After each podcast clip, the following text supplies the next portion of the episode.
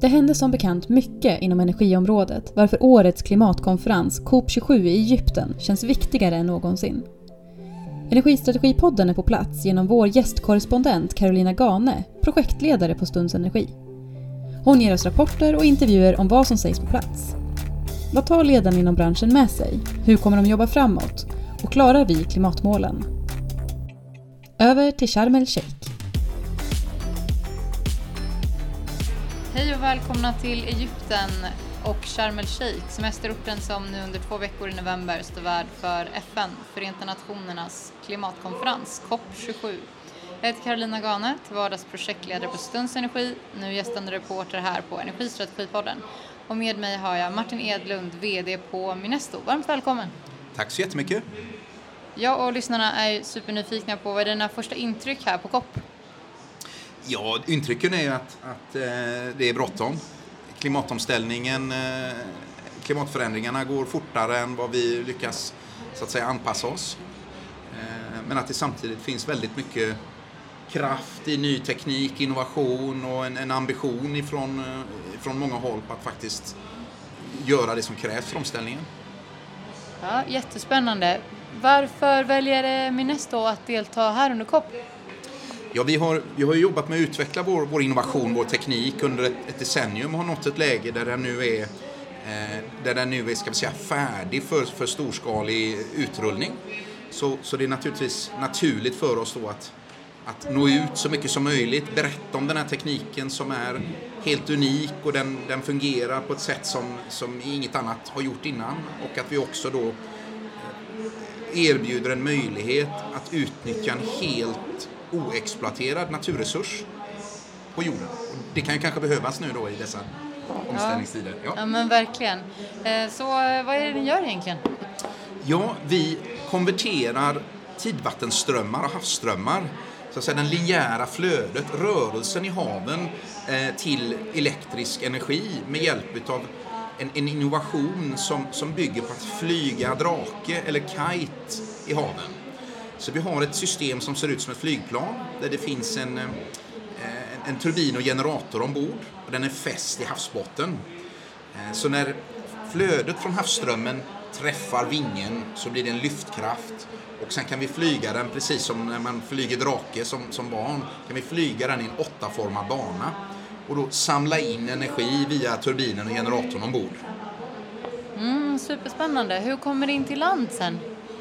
Eh, då färdas elenergin i, i förankringskabeln först, ner till havsbotten och sen sjökabel till land och så ut på nätet där, där konsumenten då kan dra nytta av elen. Ja, och ni har ju några testanläggningar redan. Eh, vad har ni sett i testerna? Ja, den tredje generationen av system som, som är, är installerad nu på Färöarna på en sajt som vi har haft under ett antal år. Eh, den har eh, överträffat förväntningarna när det gäller prestanda eh, och vi har den i stabil produktion. Och det har ju tagit oss några generationer och ett antal ingenjörstimmar att få alla ska vi säga, aspekter på att flyga automatiskt kontinuerligt på plats. Och där är vi nu. Och det är därför vi är här på COP, det är därför vi för dialoger med ett stort antal projektutvecklare, elbolag eh, och också jobba med, med regeringsföreträdare och energidepartement på olika håll i världen där förutsättningarna är som allra mest gynnsamma.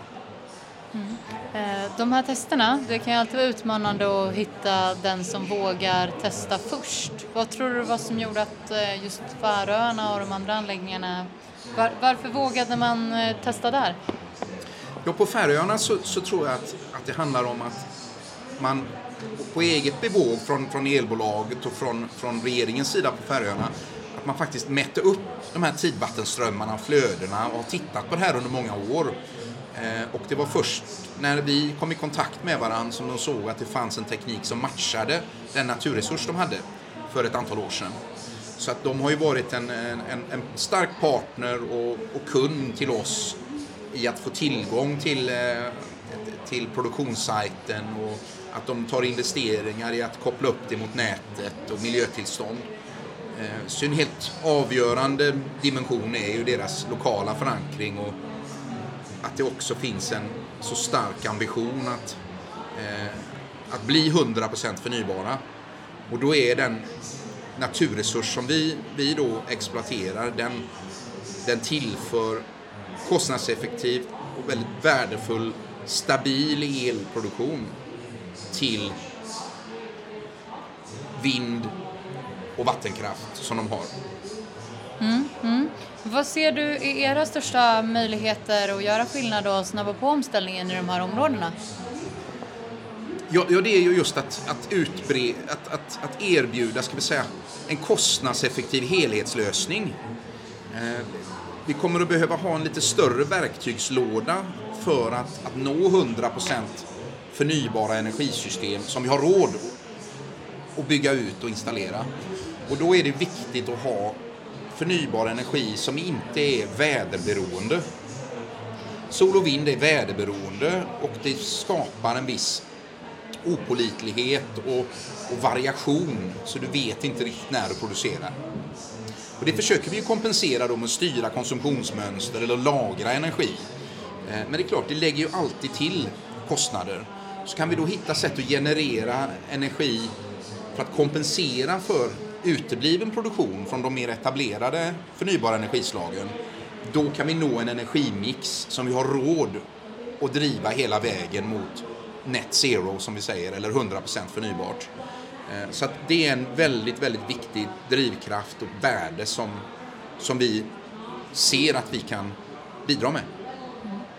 Ja, väldigt spännande och roligt att höra om eh, de olika aspekterna. Jag tänkte om man är ett eh, ja, bolag som erat fast några år yngre, vad har du några tips att dela med dig av om man ska ut på en exportmarknad som energibolag?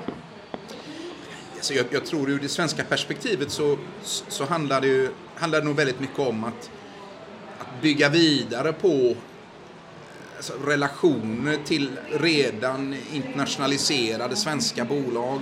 Det handlar om att jobba ihop med svenska, svenska myndigheter, Business Sweden. Eh, men, men framför allt att, att, att, så att säga, hitta, hitta ett hem någon annanstans. Som vi har gjort på Färöarna som då är relativt tillgängligt för oss.